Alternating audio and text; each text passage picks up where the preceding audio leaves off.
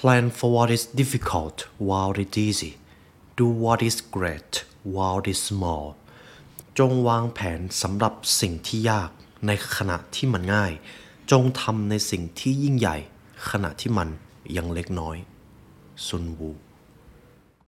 ปรัชญาในการบริหารชีวิตจาก ตำราพิชัยสงครามครับ ใน episode นี้เป็นอีก episode หนึ่งที่ผมชื่นชอบเพราะว่าในช่วงก่อนหน้านี้ครับ ผมศึกษาเรื่องของตำราพิชัยสงคราม สิ่งที่น่าสนใจก็คือผมมีโอกาสได้เจอ The Art of War ครับหนังสือเล่มนี้ ถึงแม้หนังสือเล่มนี้ครับจะชื่อว่าตำราพิชัยสงคราม แต่สิ่งที่มันลึกซึ้งกว่านั้นก็คือ จริง ๆ แล้วเราทำสงครามในชีวิต อยู่ตลอดเวลา ตราบใดก็ตามที่เราจะต้องรับมือกับคน ตราบใดก็ตามที่เราจะต้องรับมือกับสถานการณ์ต่าง ๆ ในชีวิต ดังนั้นแล้วนั่นหมายความว่าช่วงชีวิตของเราจำเป็นต้องต่อกรกับบางสิ่งบางอย่าง อยู่ตลอดเวลาครับ และไม่น่าเชื่อว่าปรัชญาจากเมื่อ 2,500 ปีที่แล้ว ยังสามารถนำมาประยุกต์ใช้กับชีวิตได้จนถึงทุกวันนี้ ใน episode นี้ผมจะพาคุณผู้ฟังทุกท่านมาเรียนรู้กับ The Art of War ครับตำราพิชัยสงคราม The Library Podcast on the Philosophy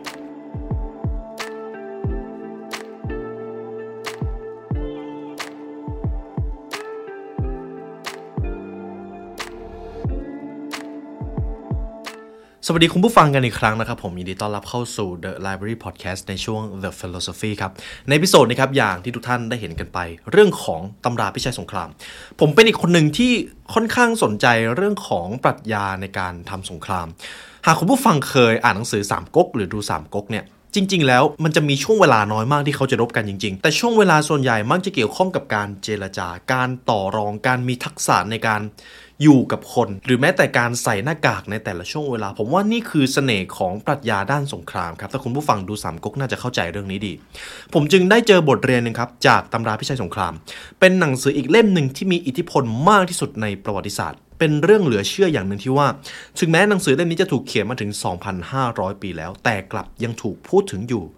จนถึงทุกวันนี้ครับ นี่คือความน่าสนใจ ผมอาจจะไม่ได้เจาะลึกรายละเอียดประวัติที่มาที่ไปของตำราพิชัยสงคราม หรือเจ้าของปรัชญานี้ก็คือซุนวู ผมอาจจะไม่ได้เจาะลึกนะครับ เพราะว่าข้อมูลลึกมากแล้วก็มีข้อมูลเยอะมาก แต่สิ่งที่สำคัญที่ผมอยากให้คุณผู้ฟังได้ฟังตรงนี้ก็คือ เพราะอะไรตำราพิชัยสงครามถึงยังใช้ได้มาจนถึงทุกวันนี้ ผมเอาหนังสือเล่มนี้มาให้คุณผู้ฟังครับลองฟังดูนะครับ ยามที่มนุษย์อยู่ร่วมกันเป็นสังคม เป็นเมือง เป็นนครรัฐ จนถึงระดับประเทศ ย่อมมีเรื่องของอำนาจและผลประโยชน์ครับ และผลประโยชน์กับอำนาจหากเกิดการแข่งแย่งขัดแย้งจัดสรรกันไม่ลงตัวเมื่อไหร่ เมื่อนั้นก็จะเกิดสงครามครับ และทุกวันนี้ผมถามคุณผู้ฟังให้ลองคิดเล่นๆว่า เรายังมีความขัดแย้งหรือเรื่องของผลประโยชน์เกิดขึ้นอยู่ในสังคมหรือไม่ แน่นอนผมเชื่อว่าคำตอบ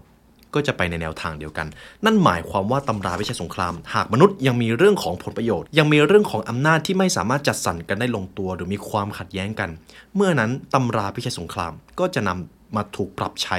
ได้เสมอครับ เพราะท้ายที่สุดแล้วมนุษย์ ที่มีผลประโยชน์ที่แตกต่างกัน ก็จะทำทุกวิถีทางเพื่อให้ได้มาหรือปกป้องรักษาสิ่งที่สำคัญของพวกเขาไว้ ให้ได้มากที่สุด และในเรื่องของการทำสงครามนั้น เราก็จะไม่พูดถึงตำราพิชัยสงครามไม่ได้ครับ นี่คือเหตุผลที่ผมเอาปรัชญาตำราพิชัยสงครามมาไว้ในพอดแคสต์ episode นี้ครับตอนที่ผมได้อ่านหนังสือตำราพิชัยสงครามหลังจากที่อ่านจบสิ่งหนึ่งที่ผมรู้สึกว่าผมลงไหลมากขึ้นเลยก็คือ เรื่องของคนครับ ช่วงชีวิตของเราจะต้องต่อกรกับเรื่องของคน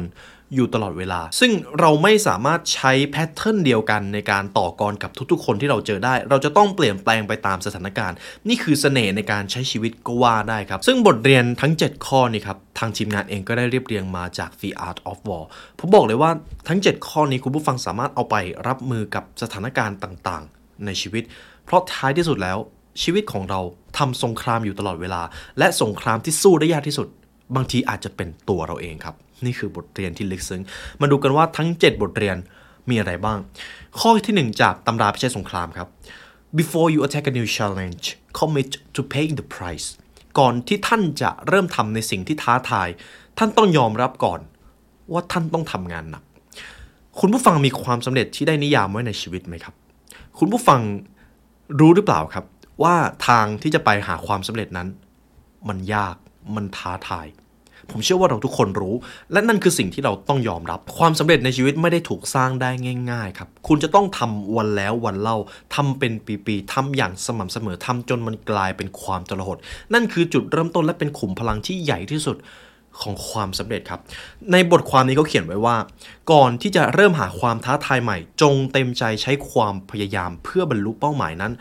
ผมว่าปรัชญานี้มันเป็นปรัชญาที่ลึกซึ้งและหนังสือหลายๆเล่ม ก็พูดเป็นเสียงเดียวกัน ความสำเร็จบนโลกนี้ไม่มี miracle moment ครับไม่มีการประสบความสำเร็จในช่วงระยะเวลาสั้นๆ ถ้าความสำเร็จใดก็ตามเกิดได้ภายในช่วงข้ามคืน อีกไม่นานความสำเร็จนั้นจะพังทลาย และมันจะเป็นความล้มเหลวที่น่ากลัวมากขึ้นกว่าเดิม ดังนั้นความสำเร็จจะถูกสร้างขึ้นด้วย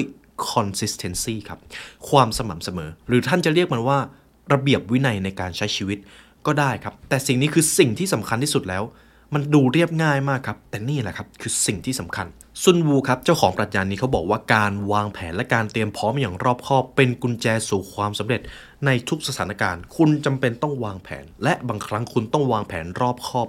มาก ๆ คุณต้องเข้าใจความต้องการและเสียสละสิ่งที่จำเป็นในบางครั้ง เพื่อทุ่มเทให้กับงานที่ทำอยู่อย่างเต็มที่ คุณจะต้องพร้อมที่จะเอาชนะอุปสรรคและบรรลุเป้าหมายให้ดีขึ้น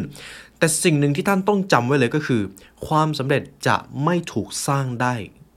ง่าย ๆครับ แต่จะต้องเกิดจากความทุ่มเทและการทำงานหนัก และนั่นแหละครับ มันเป็นไปได้ที่จะบรรลุสิ่งที่ยิ่งใหญ่เสมอครับ นี่คือปรัชญาข้อที่ 1 ผมว่าแค่ข้อที่ 1 ก็ลึกซึ้งแล้วครับ ข้อที่ 2 planning and preparation and the key to success การวางแผนและการเตรียมพร้อม คือกุญแจสู่ความสำเร็จครับ คุณต้องวางแผน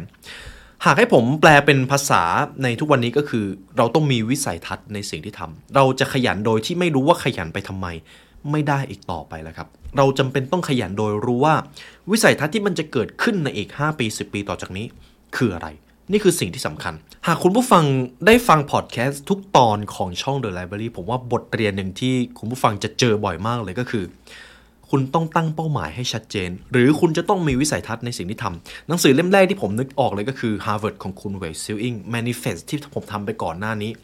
เขาให้ความสำคัญกับการตั้งเป้าหมาย จนเอามาเป็นบทเรียนแรก เป็นบทเรียนที่สำคัญที่สุด เพราะเรือที่ลงทาง ทุกทิศทางคือทางที่ทวนลมคุณผู้ฟังยังจำประโยคนี้ได้ไหมครับ เมื่อพูดถึงการประสบความสำเร็จในความพยายามใดๆปฏิเสธไม่ได้ว่าการวางแผนและการเตรียมพร้อมเป็นสิ่งที่สำคัญเสมอ คุณจะต้องพร้อมรับมือกับอุปสรรคต่างๆ ที่อาจเกิดขึ้นระหว่างทางได้ดีขึ้น สิ่งนั้นคุณทำได้ด้วยการวางแผนก่อน ลองคิดภาพในหัวก่อนว่า สิ่งสำคัญที่คุณจะทำต่อจากนี้มีแผนการอะไรบ้าง หากงานที่คุณทำเป็นโปรเจกต์ที่มันใหญ่ลองแบ่งเป็นภาพย่อยๆ ไม่มีปัญหาไหนที่ไม่สามารถถูกแก้ได้ ทุกปัญหาถูกแก้ได้เสมอครับ คุณแค่จำเป็นต้องเริ่มต้น วางแผนและลงมือทำ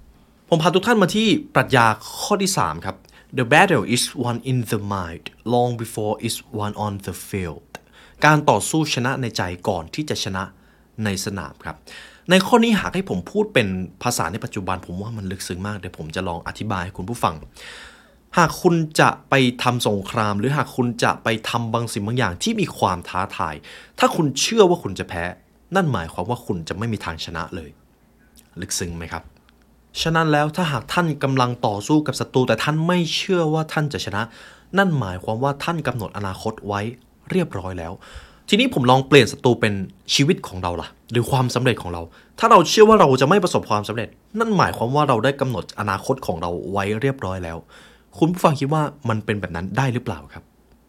ผมว่าคำตอบจะไปในแนวทางคล้ายกัน ดังนั้นท้ายที่สุดแล้วความมั่นใจว่าคุณจะประสบความสำเร็จ เป็นอะไรที่มองข้ามไม่ได้ ถ้าคุณคิดว่าคุณจะล้มเหลว ความสำเร็จก็จะกลายเป็นสิ่งที่ไม่ต้องพูดถึง ซุนวูครับให้ความสำคัญกับสิ่งนี้มาก ในยุคนั้นแน่นอนก็จะมีการรบกัน แม่ทัพที่จะออกไปรบ ถ้าออกไปในร่างกายที่ห่อเหี่ยว มีจิตใจที่ไม่ได้มีอิทธิพลกับลูกน้องเลย หรืออิทธิพลกับนักรบที่ตามไปด้วย ท้ายที่สุดกองทัพนั้นก็จะพ่ายแพ้ได้อย่างง่ายดาย เพราะแม่ทัพ ไม่มีแรงบันดาลใจที่สามารถส่งต่อให้กับนักรบในกองทัพนั้นได้ ดังนั้นการมั่นใจในชัยชนะจึงเป็นเรื่องที่มองข้ามไม่ได้ คุณจะมั่นใจในชัยชนะของตัวเองได้ ก็จำเป็นที่จะต้องมีกลยุทธ์ มีแผนมีความรู้ในสิ่งที่คุณจะไปต่อก่อนด้วย ผมมองว่าความรู้เป็นอะไรที่สำคัญมาก บางทีการที่เราไม่มั่นใจว่าเราจะประสบความสำเร็จหรือเปล่า ไม่ใช่ว่าเราไม่เก่ง ไม่ใช่ว่าเราไม่มีต้นทุนที่ดีพอ แต่มันเป็นเพราะเราไม่มีความรู้มากพอครับ ผมว่านี่คือคีย์ที่สำคัญ ความรู้จะสร้างความมั่นใจให้คุณต่อกรกับสิ่งต่างๆ ในชีวิตได้อย่างฉลาดขึ้น ปรัชญาข้อที่ 4 ครับ break down big tasks into smaller ones แบ่งงานใหญ่ให้เล็กลง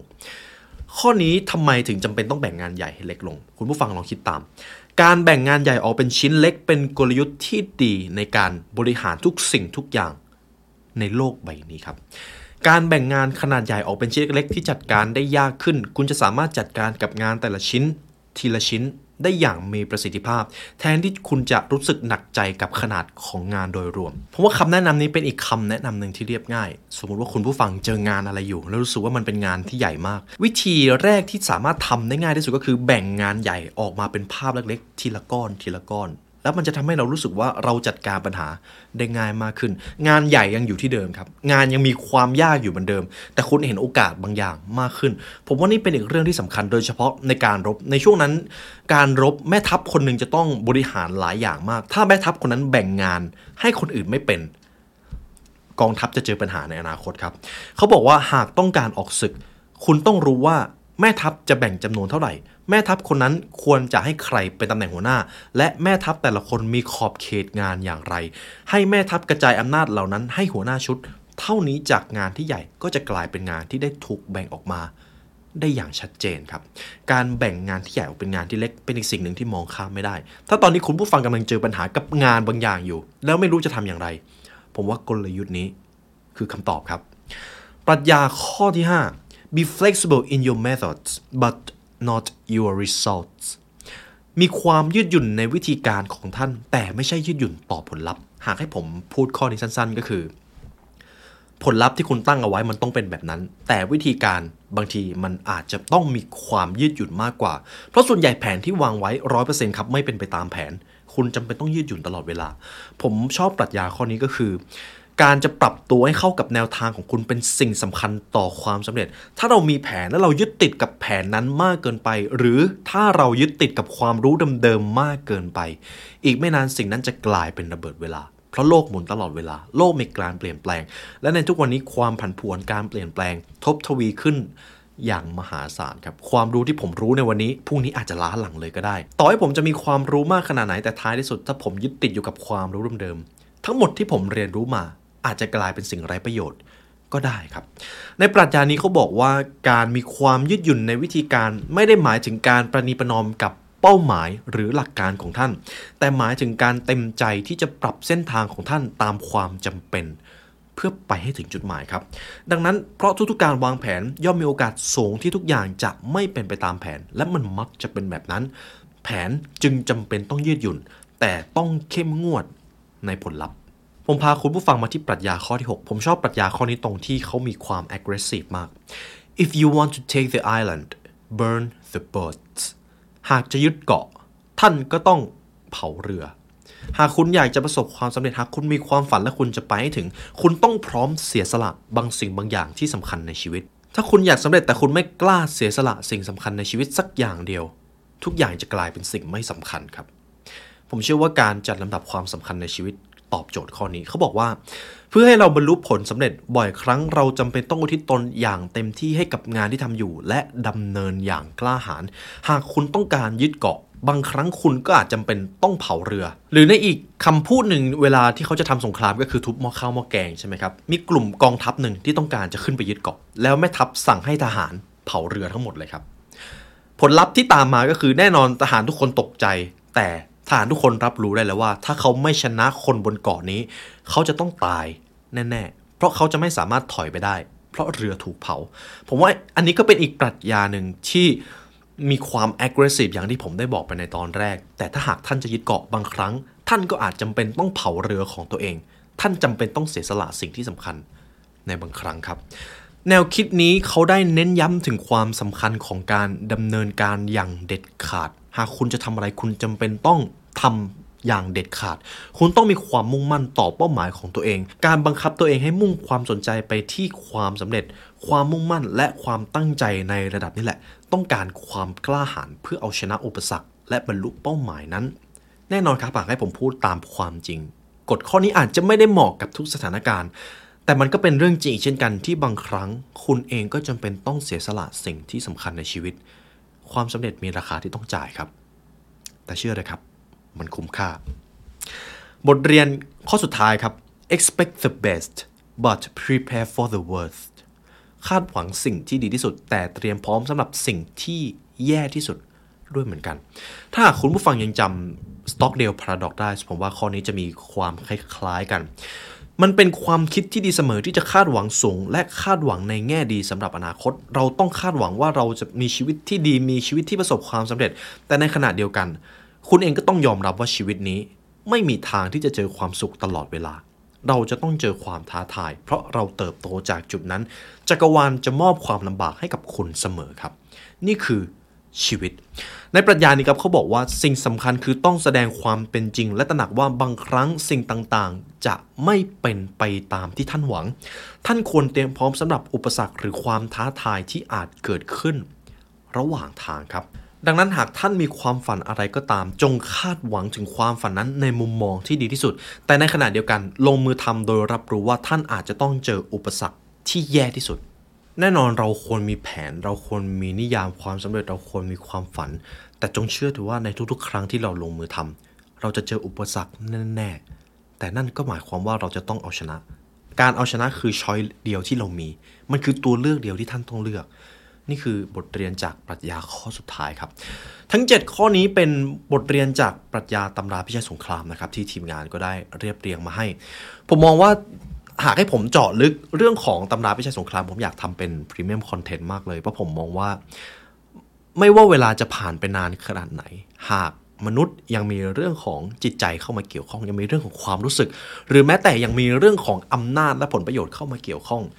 ก็ย่อมมีความขัดแย้งเกิดขึ้น ก็ย่อมมีสงครามที่เกิดขึ้นอยู่ตลอดเวลา เพียงแค่ความขัดแย้งเล็กๆน้อยๆนั่นก็คือสงครามนะครับ เราทำสงครามอยู่ตลอดเวลา และอย่างที่ผมบอกไปในตอนแรกครับ บางครั้งสงครามที่เอาชนะได้ยากที่สุด คือตัวเราเองครับ ตัวเรานี่แหละครับ ที่เราต้องสู้ด้วยทางชีวิต นี่ก็คือบทเรียนจากตำราพิชัยสงครามของท่านซุนวูนะครับ ผมก็ได้เอามาเรียบเรียงผ่าน The Philosophy episode นี้ หากคุณผู้ฟังฟังมาถึงตรงนี้ก็ขอขอบคุณและเป็นเกียรติมากครับ ที่ได้มาเรียนรู้ด้วยกัน ในวันนี้ได้เวลาอันสมควรแล้วหากคุณผู้ฟังอยากใช้เวลาเรียนรู้ให้ลึกซึ้งกว่านี้ คุณผู้ฟังสามารถซื้อหนังสือได้จาก The Library Shop นะครับ เพราะการเรียนรู้จะทำให้ท่านเข้าถึงอิสรภาพจากข้อจำกัดของชีวิต เราถึงได้สร้างเดอะไลบรารีขึ้นมา เราเชื่อแบบนั้นจริง ๆ ครับ ในวันนี้ได้เวลาสมควรแล้วครับทีมงานเดอะไลบรารีและผมขอลาไปก่อนขอให้วันนี้เป็นวันที่ดีของทุกท่านครับ ขอให้ท่านชนะสงครามในชีวิตนะครับ สวัสดีครับ